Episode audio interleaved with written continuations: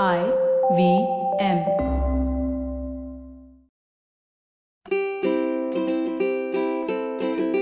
Hello and welcome to the Habit Coach Podcast, the bite sized podcast filled with quick and easy, actionable habits. Remember, great habits create that awesome life. I am Ashdin Doctor, your habit coach, and today's fun fact of the day has to do with the self care market.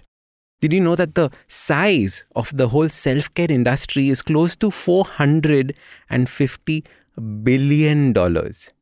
That's a massive size. To put things in perspective, two generations ago, the whole self care market was almost non existent. During my grandparents' time, self care didn't exist. Their version of self care was probably having a bath and brushing their teeth. Now it involves five different creams to apply at night, 35 different products to use during the entire day. Self care, rightly so, has become an important part of our lives.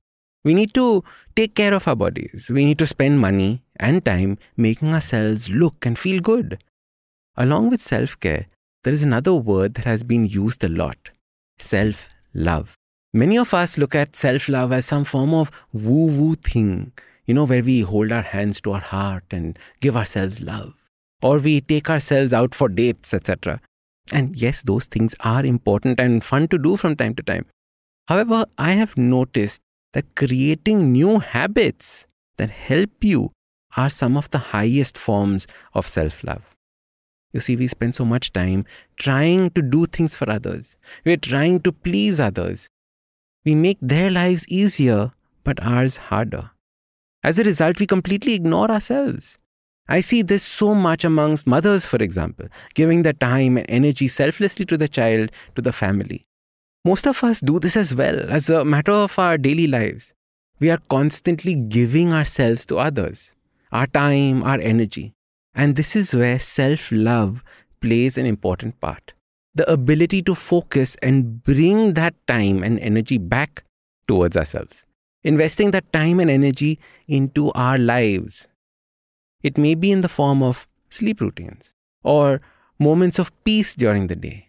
It could be in the form of exercise that we keep promising ourselves. I see forming habits as the center of self care. And this is because when you form a habit, you first have to make a commitment to yourself. And after you make the commitment, you have to act on it. You have to do the things that you promise yourself that you would do. When you form a new habit, you have to make that commitment and act consistently. It is that consistency that makes you believe in yourself and hence makes you love yourself. Choosing habits that make you feel alive, make you feel compassionate, and give you that peace of mind. All of these habits help you in that self care goal. As your habit coach, my goal ultimately is to see that you fulfill the commitments that you make to yourself. It is like a relationship. You make a commitment, and the quality of the relationship is basis the quality of that commitment. You cannot cheat and expect a relationship to be happy. And in the same way, when you form habits, you are strengthening that relationship that you have with yourself. So, your super simple habit for self love starts by understanding that the habits you form are at some level the manifestation of self love. On the Habit Coach podcast, we have hundreds of habits that you can choose from and practice. So choose a new habit and start your self love journey now. Now, if you like this podcast, don't forget to check out other interesting podcasts on the IVM network. You can listen to us on the IVM Podcast app or ivmpodcast.com. You can also follow us on social media. We are at IVM Podcast on Twitter and Instagram. If you want to reach out to me, I am at Ashdin Doc on Twitter and Instagram.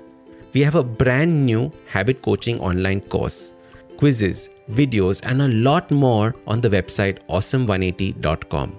So check it out now.